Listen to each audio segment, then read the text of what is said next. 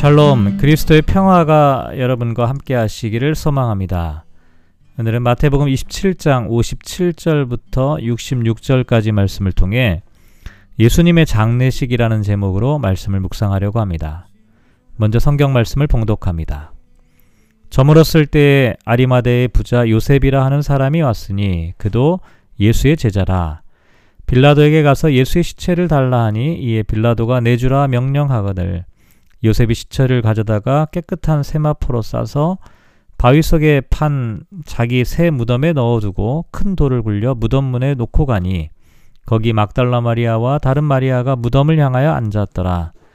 그 이튿날은 준비일 다음, 다음 날이라 대제사장들과 바리새인들이 함께 빌라도에게 모여 이르되 주여 저 속이던 자가 살아 있을 때 말하되 내가 사흘 후에 다시 살아나리라 한 것을 우리가 기억하노니 그러므로 명령하여 그 무덤을 사흘까지 굳게 지키게 하소서 그의 제자들이 와서 시체를 도둑질하여 가고 백성에게 말하되 그가 죽은 자 가운데서 살아났다 하면 후에 속임이 전보다 더 클까 하나이다 하니 빌라도가 이르되 너희에게 경비병이 있으니 가서 힘대로 굳게 지키라 하거늘 그들이 경비병과 함께 가서 돌을 임벙하고 무덤을 굳게 지키니라. 오늘은 사순절 마지막 날인데요.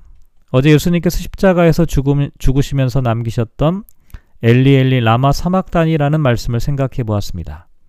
이 말씀은 한편으로는 극심한 절망, 고통, 아픔을 나타내면서 동시에 여전히 하나님에 대한 믿음을 간직하고 있는 것이라고 말씀드렸습니다. 어쨌든 이렇게 마지막 말씀을 남기고 숨을 거두시는 순간에 예수님의 주변에는 어떤 사람들이 있었냐면 로마 병사들과 지나가는 행인들과 또 55절을 보면 갈릴리에서부터 따라온 많은 여자가 있었다라고 말하는데요. 그들 중에는 56절을 보면 막달라 마리아와 또 야고보와 요셉의 어머니 마리아와 또 세베대의 아들들의 어머니도 있었다라고 말합니다. 물론 요한복음에 의하면 제자들 가운데는 요한이 유일하게 그 자리를 지켰다고 말하고 있는데요. 겉으로 드러나는 일, 나서는 일, 거창한 일을 도맡아 하던 남자들은 지금 뿔뿔이 흩어졌고 대신 숨어서 허드렛 일처럼 보이는 일을 거들던 여자들이 끝까지 주님의 곁을 지켰다는 사실은 의미심장합니다. 어쩌면 정말로 믿음이 강한 사람들은 이와 같은 여성들이 아니었을까 하는 생각을 지울 수가 없죠.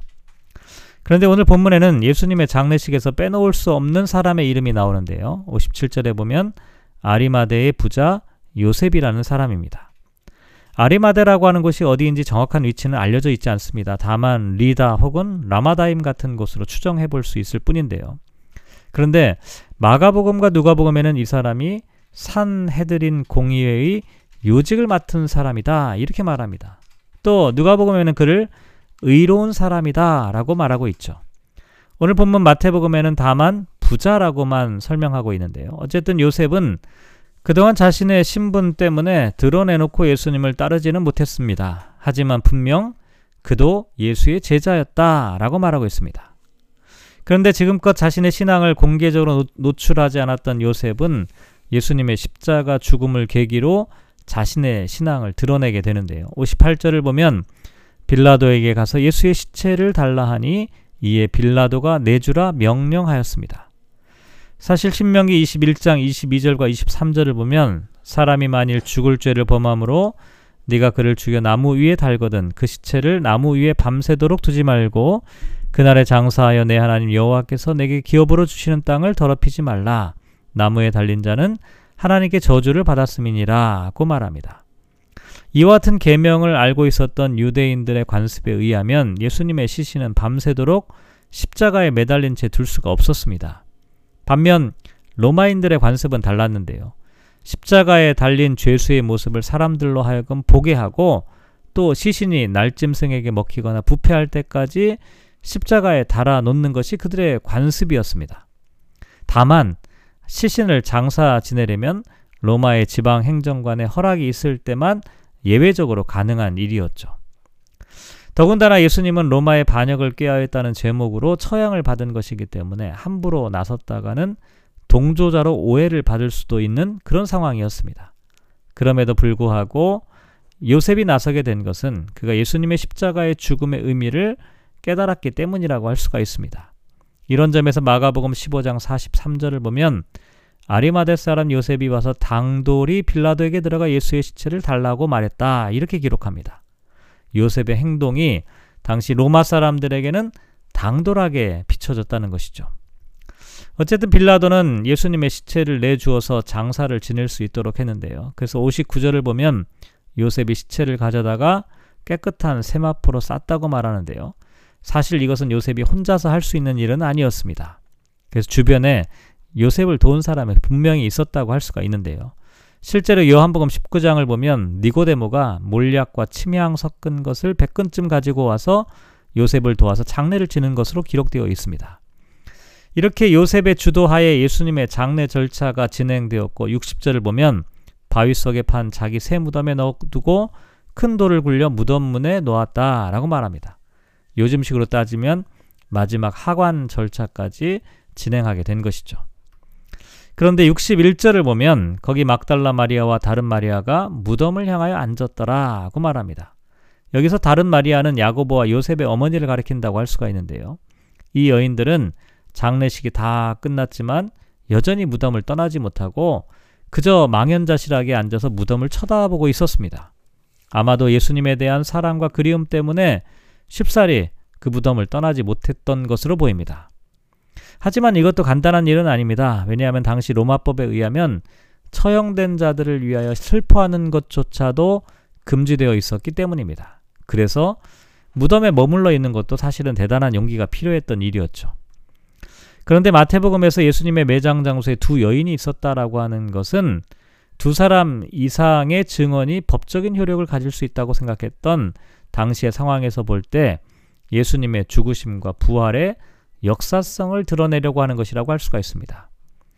왜냐하면 예수님의 죽음과 부활을 가현적인 현상으로 생각하는 사람들이 있었기 때문인데요. 실제로 63절을 보면 대제사장들과 바리새인들이 빌라도에게 주여 저 속이던 자가 살아 있을 때 말하되 내가 사흘 후에 다시 살아나리라 한 것을 우리가 기억하노니라고 말합니다. 이것은 당시 사람들에게 예수님의 죽음이 가현적인 죽음에 불과하거나 예수님의 부활이 제자들이 시신을 훔친 것에 불과하다는 주장을 반영하는 것이죠. 그래서 결국 빌라도는 65절에 보면 너희에게 경비병이 있으니 가서 힘대로 굳게 지키라고 명령하였습니다.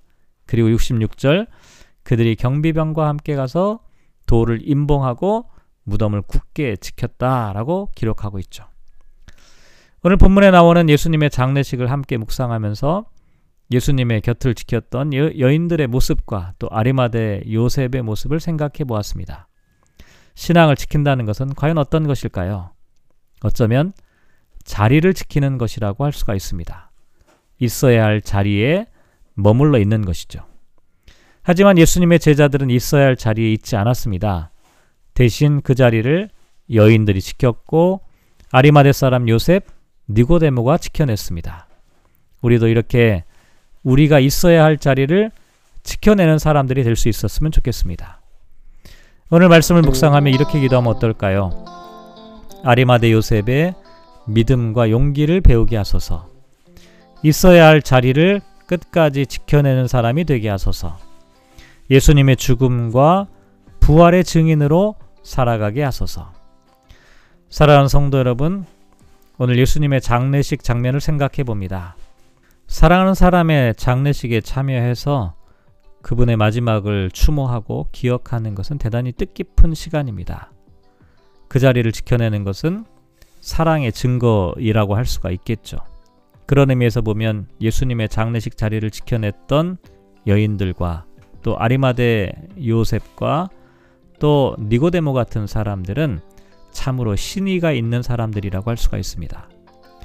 우리가 예수님을 믿고 신뢰하고 또 하나님을 신앙하는 우리들의 삶 가운데 이와 같은 신의가 있었으면 좋겠습니다.